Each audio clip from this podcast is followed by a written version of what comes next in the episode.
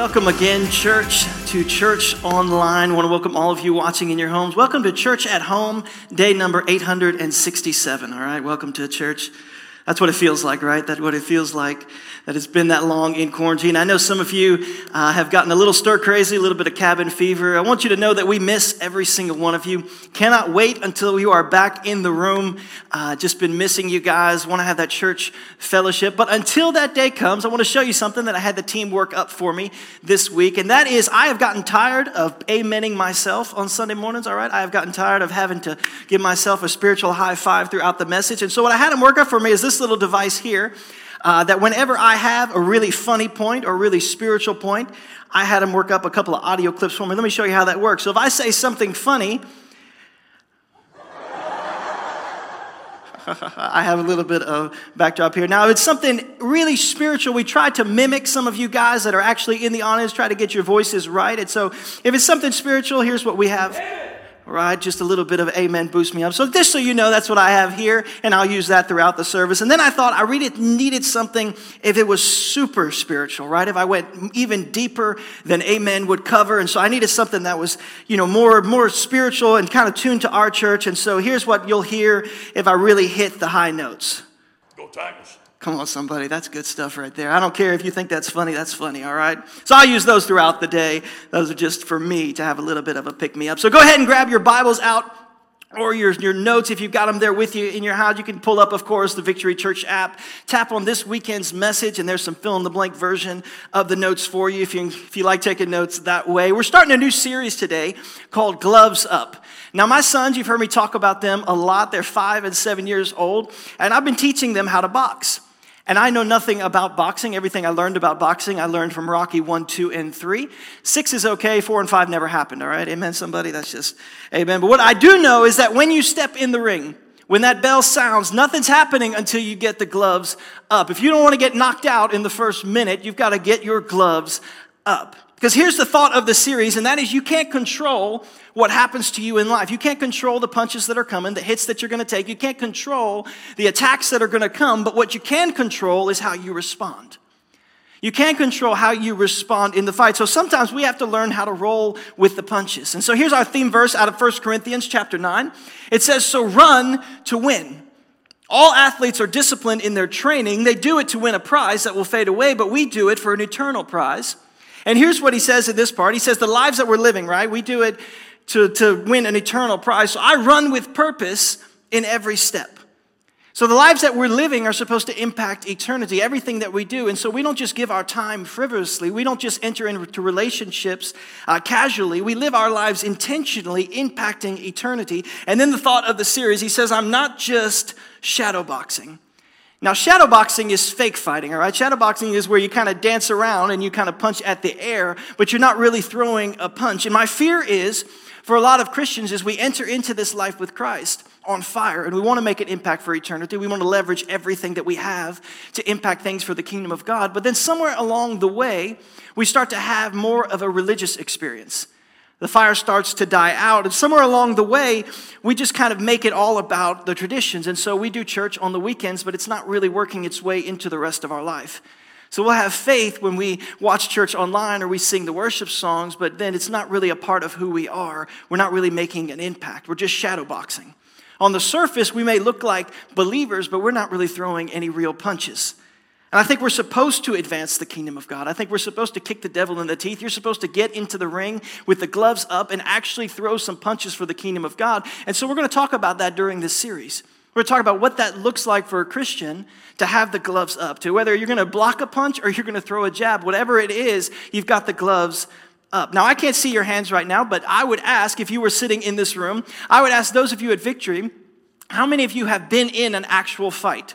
Like real fist throwing, like an actual fight that you were into? Isn't it funny how it's never how you thought it was going to be? Because we watch all these movies and these TVs and we think it's going to be this choreographed, like kickboxing, awesome, you know, Rocky type of moves when it's really not. It's actually pretty ugly when you get into a real fight, right? There's a lot, it looks more like wrestling and grabbing, a lot of slapping going on. Even men, even men when they fight, there's a lot of slapping. It's just ugly. It's really ugly. And you run out of energy a whole lot faster than you think you would. The reality is, every one of us spiritually is in a fight. Whether you know it or not, spiritually, you are in a fight. We're all in the ring, and there is an enemy who has it out for us. There's an enemy who wants to destroy your life. He's picking on you, and you have to have a strategy with how you're going to deal with it. You can't just be lazy in your Christian walk and expect everything to go all right. We have to have a strategy. You have to have a battle plan when you step into the ring. And so today we're going to study the story of King Hezekiah in the Old Testament out of Second Chronicles 32. And so let me set the stage of the story and then we'll jump into it. King Hezekiah has become the king of Israel at the age of 25 years old. And up until this point, they have had some terrible kings all the way up until Hezekiah. They have had some kings that have led the people astray, just generation after generation of moral decline and decay. And so Hezekiah, he inherits this kingdom, and so he reopens the temple. He believes in the one true God. And so he begins to reinstitute things of their religion to God. And so he begins to reinstitute the festivals and the feasts. And he brings out the books of the law. And they begin to follow after God. And they really, he brings the country back to the place where they should have been. He brings them back into a place of revival. In fact, the Bible says in Second Chronicles 31, the chapter before the story that we're going to read, it said, In everything that he undertook in the service of God's temple, in the obedience to the law and the commands, he sought God. And he worked wholeheartedly, and so he prospered in everything he did to bring back the religious laws and to bring back the kingdom following after Christ. And so you would think a king like this, that the next few chapters would be filled of the prosperity and the peacetime and all the things good that would happen to Hezekiah because he sought the Lord and he brought the kingdom back. But that's not how this story goes. Look at verse 1 in chapter 32. And I like how the writer puts this. After all of that, that Hezekiah had so faithfully done, so after he did all of those faithful things, he brought the kingdom back. He brought them spiritually back to the Lord. After all of that, Sennacherib, king of Assyria, came and invaded Judah. He laid siege to the fortified cities, thinking to conquer it for himself. This is a beautiful picture of the Christian life. Because just about the time that you start to put God first, just about the time that you rearrange your finances and begin to bless other people, just about the time that you really try to start instituting biblical principle for your kids, by the time you try to get into small groups, the time you start trying to reconnect with other people and just live your life spiritually, just about that time, that's typically when the enemy of your soul will come along and try to attack you. Just about the time that you're trying to square everything up and really follow after God, that's the moment when the enemy will try to attack you the most and to keep you from being successful. And so, if we're going to live this Christian life, you and I have to have a battle plan. We have to have strategy for spiritual success. You need to live with intention, with purpose. Can't just shadow box.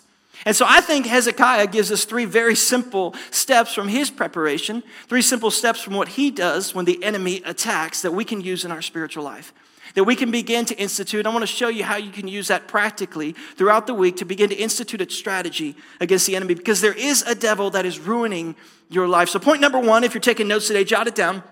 You need to know your enemy. You need to know your enemy because you do have one. Go back to verse 2 in our chapter. Hezekiah saw that Sennacherib had come and that he intended to wage war against Jerusalem. So when he saw that, he consulted with his officials and his military staff. Two things that I think are brilliant and simple here that Hezekiah does is first, he saw that there was an enemy in the region. He perceived the fact that there was an enemy in his land. And then the second thing is that he realized what the intention of the enemy was that he had come not to make peace, but to conquer them. And you need to know that there is an enemy of your soul, and that his pure intention, the Bible tells us, is to kill, to steal, and to destroy. He wants to kill your marriage, he wants to kill your life, he wants to kill your kids. He is after your life to destroy it. You have to know that there's an enemy of your soul, and the Bible tells us clearly what he's after. He's not here to make peace. He's not here to, to make peace and to make your life better. He's not here to pacify your pain. He is here with the sole intention of destroying you. We have to recognize, you have to know the enemy that you're up against. It's why Ephesians chapter 6 says, in Ephesians chapter 6, it says, For our struggle is not against flesh and blood, but against the rulers, against the authorities, against the powers of this dark world. I, I love that verse because it starts off, our struggle is not against flesh and blood. Our struggle is not against people. Sometimes we feel like we are in a battle solely with physical people. That's our battle. Some of you have been fighting battles these last few weeks online with people all over the place. You got battles on Facebook, you got battles on Twitter. Some of you are streaming the service, and that little indicator is, is counting up in the red numbers, telling you someone somewhere is arguing with you on a thread, and you are just itching to go and argue back. And some of you have fought against people, and while people may be involved in the conflict, there is something deeper going on. There's an attack in the spiritual. It says our struggle is really against the rulers, against the authorities, against the powers of this dark world, against the spiritual forces of evil in the heavenly realms. We are fighting a spiritual battle. And if some of you took half the energy you spend fighting people and fought in the spiritual, think how much better your life would be. Problem is, most of us, even as Christians, we have an enemy, then we don't even realize it. We're so focused on all these other things that we perceive as the real enemy, and we don't realize there is an enemy of our soul who wants to destroy us. And so we have to get our eyes focused. You have to know your enemy. And I believe, honestly, that the devil has done this gradually and seeped into the world around us. He's come and conquered our culture in a little bit at a time, where he snuck in and convinced the world that it's not really that big of a deal. And so you will see in everything around you, and I'm not trying to harp on TV shows or movies or anything like that this morning. I'm just saying, in everything that we do watch, and everything that we do, everything that is advertised to us, everything, you look and see there are 50 million agendas being pushed on you every day. There's an agenda in every single thing that's being pushed, and we have to begin to recognize that. Have to begin to know your enemy because it's a little bit at a time. It's all being pushed, and we have to believe that we have one. We have to know that he's there because he's coming to steal, to kill, and to destroy. And if you don't recognize you have an enemy, you'll never get your gloves up in order to fight. You have to know that he's present that he's trying to destroy your children, trying to destroy your marriage, your life. That's why First Peter says it this way in chapter 5 be alert. He says it that way because a lot of us are not. And he says, and of sober mind, your enemy, the devil, prowls around like a roaring lion looking for someone to devour. He's trying to creep into our culture very subtly because at the end of the day, his only purpose is to destroy you, is to devour your life. And I need you to see this, everybody. The Bible says that your enemy, the devil, is a cat. Come on, somebody. That's good. Where's my amen button on that one, right? That's just, he, it's a cat, all right? So you just have to know your enemy. I had to work that one in there. I thought about that this morning that some of you might have your pets watching with you at church this morning for the first time. And so, all to you cats, I apologize. I hope you come back next week. I hope you come back. But it's important that you know your enemy. Number two is you've got to know your weaknesses. You got to know your weaknesses. If you're going to be ready for a fight, not only do you have to be aware of the fact that there is an enemy who is trying to destroy your life, but you also have to look at things that may be giving him the advantage, that may be fueling his success. Hezekiah, watch this next verse. He consulted with his officials and his military staff about blocking off the water from the springs outside the city, and so they helped him. And so then it says he brought them out, and so they asked them the question why in verse 4. And so the people came and they gathered a large group and blocked all of the springs and the streams that flowed through the land. Why? Because why should the king of Assyria come and find plenty of water? In military times in those days, one of the greatest keys to success was fresh water. It was the only way you could move troops over long distances. It was the only way you could set up a siege of the city was if you had water to sustain yourself for long periods of time. And so what Hezekiah is saying is we have all of these springs in the land. We have all of these waters and these ways and these things in the land that occur naturally, but what the enemy is going to do is camp in the valley where all of these springs will provide fresh water for him. So Hezekiah is saying there are things that occur naturally in our nation that would actually be fueling the enemy's success. We need to block those up to not give him the advantage. I think it's an incredible metaphor for our spiritual lives. That there are things in areas of our life that in your life and in mine, there are areas of brokenness and sin because we are all human. There are areas in our life that are occurring that caused us to fuel the enemy's success in his attack on us. Because ever since Adam sinned in the garden, there is this sin gene that's inside of us, this propensity towards sin, this, this predisposition to see the world through a broken lens. And because we are human, because we have that sinful nature, so many of us carry different labels and identities and issues throughout life. And we begin to believe things that aren't true, and we're giving a foothold to the enemy. We're giving him a strong place of influence and authority in our own lives because there are areas that we have left unchecked. And so Paul wrote it this way in Romans chapter 7. He said, For I know that good itself does not dwell in me. That is, in my sinful nature. So that's in the earthly or the fleshly nature. He says, I'd have the desire to do what is good. This is the guy who wrote two thirds of the New Testament, by the way. He says, I want to do what is good, but I cannot carry it out. And so then watch what he says. In verse 21, he says, So I find this law at work Although I want to do good, evil is right there with me. If I want to do good, I keep doing the evil that I don't want to do. And then he says, I'm such a miserable person, a wretched man that I am. Who will rescue me from this body that is subject to death? He poses this question How in the world am I going to get out of this? How in the world am I going to get out? Because I feel trapped. I feel stuck because I want to do what is right, but this earthly sinful part of me keeps wanting to sin. And I believe every believer can identify with that. Where you say, I want to do what is right, I have that want, but my, my sinful nature keeps trying to work its way free. Because there are areas of brokenness in your life and in mine. There are areas that could become an addiction if we allow it to go unchecked. There are things that we are entertaining. There are thoughts that we are embracing. There are things that we are doing that, if unchecked, will provide an advantage and fuel the enemy's success in his attack against us. And we have to learn how to close those things down, how to cut off the supply. Now, if you've been at Victory for more than a few years, or even if you've been a few months here at the church, you know that we have a war that has been going on where we are fighting a battle against the squirrels that live in the area, all right? We have been fighting a war for several years now.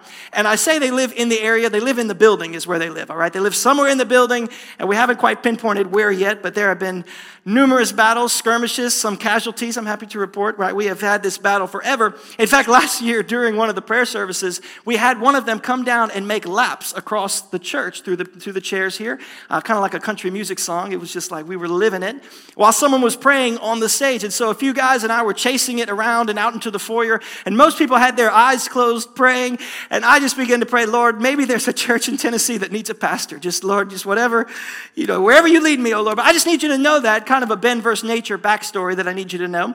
Because at my house, we try to attract the more picturesque versions of nature, all right? My wife and kids put out the bird seed, and we try to get the really beautiful birds and all the colorful birds to come and eat the seed. We try to attract them. It's great. And we put out enough seed to feed like the southeastern hemisphere. Right? We just, we put them all out there and all the birds come and there's the morning birds in the morning and all that. And so we bought a bird feeder and hung it from our tree that we could see from the window and put a bird bath under. It's like bird Disneyland, all right? It is just a beautiful, uh, it is what it is. We're going to have a Disney movie right there in our front yard. And so we filled that thing up with about a pound of bird seed, just filled it in there right and loaded it up. And we're excited about the birds that are going to come. Well, the next evening we went outside and the bird feeder was empty. And so we were a little disappointed because we didn't see the birds. And so we filled it back up and we're excited. And the next day we come back out and we look out the window and it's empty again. And so now we're a little bit more disappointed because we're through two bags of bird feed, right? And we haven't seen any of the beautiful birds. I saw some ugly birds, but I didn't see any of the beautiful birds that I'm supposed to be seeing. And so I went and got, we have these uh, little battery powered security cameras. And so I moved one right to the branch next to the bird feeder because I figured if we can't see the birds in real life, we can at least know when they come and maybe wake up and see all the birds. And so I was all excited. So we filled up the bird feeder. The next evening, after, you know, thing, sure enough, the bird feeder was empty. And so we all run and get the phone and pull it out. And there's a couple of videos that it captured. And so we pull up the one from the morning and we press play. And there is the fattest, happiest little squirrel that you have ever seen in your entire life. And he comes out at about 8 o'clock in the morning, and I don't know how he does it, but he has tucked his legs, his feet underneath the branch, flung himself upside down, and began feasting at the bird feeder. For one hour, he ate breakfast at the bird feeder upside down. One hour he ate, and then I flipped to the next video, and there's a couple of birds. And then lunchtime, here he comes again, right back down the branch, flips himself upside down, and for another hour, he has lunch. And so I'm getting a little angry. My kids love it. They like watching the squirrel eat, whatever. But we flip to the last video at dinner time, and we watch him start to eat. And I notice that the video is time stamped two minutes from when we are watching that video. And so we run to the window, and there he is, hung upside down, feasting on the bird feeder. Now, I won't say how I know this, but I have learned that it does no good for me to run outside in my underwear with a stick and try to chase the birds like a maniac across my lawn. It just doesn't do any good, all right? It just doesn't, it doesn't help the They can outweight you, they can outwit you, they can do, it doesn't do any good, all right? The way you deal with this, and this is bringing back to the point of my story, the way you deal with it is you cut the supply lines. You cut the supply line because there are things about our house that were fueling the enemy. Bird Disneyland was fueling the problem that I had.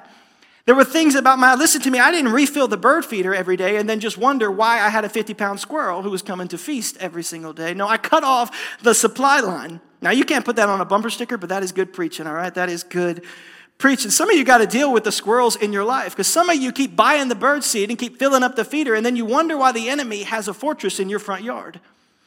Some of you keep wondering why the enemy has the advantage when there are things about that you have to cut off the supply line. And it ruins the analogy a little bit, but I want to give some closure to those of you who love animals and you are thinking, because two days after I emptied the bird feeder and didn't refill anything, Early morning, about 8 o'clock, about the time for breakfast, my wife heard a knock on our kitchen window. I kid you, she heard a knock on our window.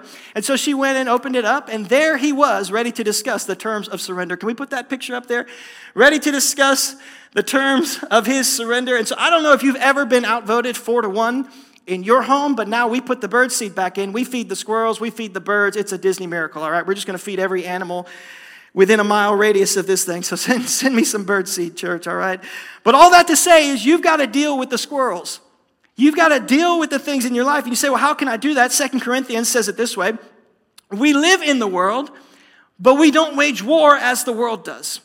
So the weapons that we fight with are not the weapons of the world. On the contrary, they have divine power to demolish strongholds. Now, if you grew up in a charismatic background, you know, you probably heard this word or these words, spiritual strongholds, before. Let me show you what they are, though, because they probably aren't what you expect. We demolish arguments and every pretension that sets itself up against the knowledge of God. And we take captive every thought to make it obedient to Christ. So the first half of this verse tells us what the spiritual strongholds are. This, incidentally, is spiritual warfare, everybody. This is how you can begin to fight arguments and pretensions that set themselves up against the knowledge of God. Spiritual strongholds are deceptions of the enemy that we have allowed ourselves to be trapped by. There are deceptions of the enemy we have allowed him to set up because we have believed something that's not true. We begin to believe. So Paul says we have these weapons to fight against this, against these arguments and the pretensions. And think about it for a minute. When you try to witness to somebody, maybe somebody who's far from God or someone who doesn't believe or someone who's actively fighting against and rejecting Jesus, what do they say? They have arguments and pretensions. They have arguments about why God is not all good or God could not be all loving. They begin to argue against who God is. They have in their minds this pretension of who God really is. And so they argue against anything or perspective of who he really is. And so spiritual warfare is tearing down those ideas, those things. They exalt themselves against the knowledge of God, the knowledge of Christ. And so we begin to tear those down. And the way that you do that is you bring it, take the thoughts captive and you make them obedient to Christ. Well, the reality is most people don't believe things about God that are true. Most people have this false belief about God. They begin to believe things that aren't true about the Savior. And so the way that we demolish those strongholds is we begin to reveal who God really is. We begin to take the thoughts captive. And so we have to demolish these arguments in people's lives so he can see, they can see God for who he really is. So you say, how do I do that? Well, you take every captive thought. You take every thought captive in your life and you make it obedient to the Word of God. And that's just not like, well, you know, it's just a, a thought that I had and so I shouldn't have it. No, everything begins as a thought. Temptation begins as a thought. Craziness begins as a thought. If the devil's going to get you to sin, it's going to begin as a thought. If I think about chocolate chip cookie dough ice cream in my freezer, and I begin to talk about chocolate chip cookie dough ice cream in my freezer, then when I go home after church today, I will eat the chocolate chip cookie dough ice cream that is in my freezer. I had somebody ask me if, if I've been recording my sermons and just kind of playing them out on Sunday, like I'm already at home, right? No, I'm really here and I'm really thinking about chocolate chip cookie dough ice cream in my freezer, all right? That's what I've been thinking. That's not the point. The point is that everything that you do in life begins with a thought. Everything that you do in your life begins with a thought. Every sin begins with a thought. And so the devil will interject a thought into your mind that exalts itself against the knowledge of Christ. exalts itself against what's true about God. And that stronghold will begin to take place in your life if you allow it. If you let him do it, if you begin to believe something that's not true, and that's a spiritual stronghold, and you can't be lazy about it, you have to take every thought captive. And again, that's not just saying, well, that's a bad thought, so I shouldn't have that thought. Or, or man, I just, I got to stop thinking about that right now. I'm just to stop thinking about it. That's not what it is to take it captive. When you take a soldier captive in a war, if you take a spy captive, you're to interrogate it. You're to try to figure out how it got behind the lines. You're to try to figure out what their intention is, what their actions are, what the plan that they're trying to take is. And so when you take a thought captive, you need to begin to say, okay, why am I feeling so insecure right now? Why am I having that thought of fear right now? Why am I beginning to feel this way or this depression setting in? Why am I having these thoughts? You begin to interrogate, you take it captive, and then what is in me that was born of God is now trying to be fulfilled in a perverse way. Because that's what sin is it's gifts and things in our lives, desires God has given us, trying to be fulfilled in an unnatural way. Trying to be fulfilled in a perverted or unnatural way. And so we have to interrogate it where it came from, and then we have to bring it into obedience to Christ. John tells us that's the word of God. That is the word of God. We need to bring it in obedience to him. And so I have to replace every lying thought with no, I am the head and not the tail. I'm above and not beneath. My God has plans for me. I don't need the approval of man. I have the approval of my Father. We begin to take these thoughts, these insecurities, these depressions, whatever it is, these fears, and we begin to plead the blood of Jesus and the scripture over it. That there is no temptation that comes on man, that God will not already provide a way of escape, that it won't be enough to crush me because my God loves me and I know what the Bible says about me. We begin to replace those thoughts with the word of God. You begin to take the thought captive. You want to take it captive, you bring it into obedience to Christ. We have to replace it with truth. Begin to say, okay, where did it come from? Why do I desire it? What does God's word say about it? What does God's word say? Because I want to tell you, here's the secret, everybody. We learned this last week in the incredible message that Kirby preached. If you didn't watch it, go back and watch it online about the intermission. We learned it last week that the devil is a defeated foe. The battle's already been won. He's a defeated foe. The only thing he can do is trick you into coming out from under God's covering to trick you into trying to step out to believe a lie about yourself. That's all he has. He's a defeated foe because the victory was already won at the cross of Calvary. The victory's already been won. When Jesus hung on the cross and he said, It is finished, it was actually finished. So we need to know that he's a defeated foe. And the only thing that you and I have to do to win this fight is to stay in it. You get your gloves up, you stay in the ring because Jesus has already won the victory. Amen, everybody? And so he's already won, but the devil will try to trick you into quitting. They try to trick you into believing that no one could ever love you. They try to trick you into believing that you have to pre reject every relationship in your life that you need, that you're insecure or that you're not good enough. He tries to trick you into believing. He'll try to trick you into going back to the addiction. He'll try to trick you into stepping back into the old lifestyle. He'll try to trick you by lies and deception. He'll try to make you believe that you can never be free when the truth is that you can. You can be free. And here's the problem the nature of a deception is that you don't know that you're being deceived. Because if you knew that you were being deceived, it wouldn't be a deception. Come on, you follow with me. So that's why David prayed, Search me, God, and know my heart. So search me, Lord, know my heart, test me, know my anxious thoughts. And watch this. Show if there's any offensive way in me, and then lead me in the way everlasting. And show me how you want me to live. Point them out to me because we don't know sometimes where we're being deceived, but God's word says we can go to Him. We can ask Him, Show me the ways that aren't pleasing to you. And every one of us has a past. There are areas in our life. Every one of us has a weakness. And I don't know where it might have come from in your life. Maybe it was from a wound from a parent, or from a coach, or from a teacher, or from a friend. Maybe there's something that you're carrying, some addiction that you suffered through. All of us carry pain from our past. The decision that we have to make is is it going to impact your tomorrow? Are you going to let the pain from the past impact your tomorrow? Because we all have it and we all sometimes allow it to continue to impact our future because there are springs inside of all of us. Just like in Hezekiah's time in his land, there are springs inside of us that if we allow them to go unchecked will fuel the enemy's attack. You got to know your enemy. If you're going to be successful, you have to know your weaknesses. And number three, as we close, you got to know your strategy. Got to know how you're going to approach this thing. Got to understand how the victory is going to be won. And there's multiple steps. I'm not going to make them as separate points. I just want to point them out as we walk through these last few scriptures together. Second Chronicles chapter 32 and verse 5 it says, "Then he worked hard repairing all of the broken sections of the wall." First thing you've got to do is you got to repair your past. You got to begin to repair the broken section. Your past is a part of your story. I'm not saying to erase your past. It's a part of your testimony, but it should not be impacting your tomorrow should not be impacting your future. It's a part of your story, but it should not impact your future. Your past has to just be a part. So we have to work hard at repairing our past. We have to talk with some people, maybe talk with some counselors or some friends, let some spiritual direction in our life. Let some close friends around us who have spiritual authority begin to speak life into us. You got to work hard at repairing the walls. And then I love this part of the verse and building towers on it. Says repairing the walls and then building towers upon it. And so not only do you repair your past, but now you can let that be your testimony.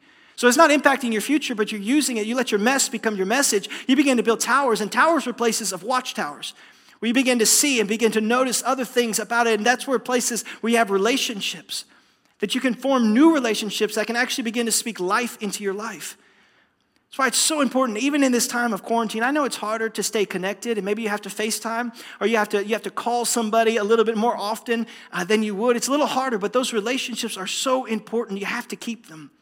And then it said, and then he can watch and build another wall outside that one. And he reinforced the terraces of the city of David. He prepared all of the weaker places with greater visibility that comes from relationships, where they can begin to speak into your life, where you can have somebody who looks at you and says, Hey, why are you talking like that? Or why, why did you do things like this? Or, or maybe what's that problem in this area?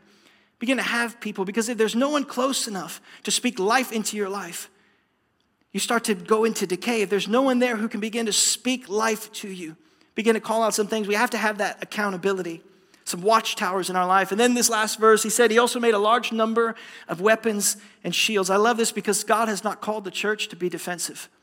That's why we're not, we're not threatened by having to take our services online or outside or whatever it is. We don't need a sanctuary that we need to huddle into. We're not backing away from anything. The church is not threatened by anything. God has called us to live on the offensive. Bible says that we have the armor of God. We're not meant to huddle into fear. It says that we have the helmet of salvation, the breastplate of righteousness, the shield of faith, the belt of truth. We have the shoes of peace. We have the sword of the Spirit, which is the word of God. Bible says we have the armor of God, and I would just want to point out to you this morning that every piece of that armor is on the front side of your body because God did not intend you to live in retreat. God did not intend for you to run away, to live in fear, to huddle away. We are intended to kick the devil in the teeth, and we are going to face up to whatever comes, gloves up. God is intended for the armor of God. We are going to live in this world. We're going to further the kingdom of heaven. We are meant to advance the cause of Christ. You're meant to continue to move forward to take ground. If you are not experiencing resistance, you are not taking ground. You are not taking ground. There are weapons that God has given you. You need to begin to find those weapons, begin to find the weapon. The first one is the Word of God, and then you find the gifts that He's given you into your life. Each one of you has a gift to further the kingdom of God. Each one of you has a gift that God has given you to further the kingdom. You got to find what that is, begin to use it, begin to prepare the weapons and the shields. We got to know our strategy. First, you got to know that there's an enemy. You got to know your weaknesses. Then, you got to have your strategy. Understand our gifts. Know that we're in the fight because it's what God has called us to do. And so then he encouraged them. He brought all the people before him, assembled them in the square, and he encouraged them with these words. And I want to read these to you, church. He says, Be strong and courageous. Do not be afraid or discouraged because of the king of Assyria. Do not be afraid or discouraged because of whatever punch has been thrown. Don't be afraid or discouraged about whatever army is coming against us. This vast army with him, for there is a greater power with us than with him. With him is only the arm of the flesh, but with us is the Lord our God to help us and to fight our battles. So I want you to watch what God does in this next part. Finally, the people gained confidence from what Hezekiah, the king of Judah, said. And King Hezekiah and the prophet Isaiah, the son of Amos, they cried out in prayer to heaven about this. And so they bring this prayer. And the Lord sent an angel who annihilated all of the fighting men and the commanders and the officers in the camp of the Assyrian king. After all that they did to get ready for battle, after everything that they did to prepare, God showed up. And in the end, the battle was the Lord's. In the end, the battle was his. I hope you know today that it does not rest in your efforts, church. We have to do our part. We have to be aware that the enemy is there. We have to begin to work out and repair the walls and know our weaknesses. We have to take this journey to find the strength and to put on the armor of God. We have to be equipped and ready to fight. But the most encouraging thing of all, the most comforting thing of all, is that as you get your gloves up, as you get your gloves up to remember, you remember that the battle is the Lord's. As you begin to equip for battle, you begin to fight, you begin to do this, you remember that the battle is the Lord's because it's not by might, it's not by power, it's by my spirit, says the Lord. Would you bow your heads with me wherever you are right now? I just want to pray a prayer over you right now, over our church, over anyone who might be listening. I just want to pray a prayer because I know that there are people who are in a crisis, people who are suffering, people who are hurting. And so I want to pray over you that maybe you've allowed the enemy to come and to set up camp in your land. Maybe you've allowed the enemy to use things that are existing there to fuel his attack over you. Maybe you've allowed those things. Maybe the wall is not repaired. Maybe you've walked through some things. And I just want to pray over you this morning that it's time for it to stop. Maybe you haven't clearly defined your strategy about how you're going to fight this or how you're going to stand in the faith and the trust in God's word. And it's time for you to set that up in your life. But first, I want to pray for those of you who might be far from God today. Because before we talk about the fight and about standing for the kingdom of God, we have to talk about if your relationship with Jesus is where it needs to be. So, if that's you today, if you're far from God, and I don't know how you got there, maybe it was a wound, or maybe it was something someone said, or maybe even spiritual leadership that drove you away from Him, I want you to know today that He loves you. That He's not looking to get even with you, He wants to rescue you. I want you to know today that Jesus loves you. He's waiting for you. So if that's you today and you say, That's me, I want to go back to Him. I want this to be my day. I'm tired of running. I just want to pray with you this morning. I want to give you the words to a simple prayer, but you have to say it and mean it in your own life. It's just a prayer of surrender. And so if that's you right now, would you just say this prayer to heaven? Would you say, Dear Jesus, forgive me for all of my sins, for all my mistakes. I surrender to you. Come live in my life. Now say these words Be the Lord of my life. It's in Jesus' name I pray. Amen. Father, I thank you for every single person, God, in our church, every single person, Father, who's watching or listening. I pray that you would touch every life today. God, that no matter what it is, what they're facing, God, we thank you that they can be prepared to stand their ground in the time of attack, Lord, that we can have our gloves up, God, that you have called us to stand.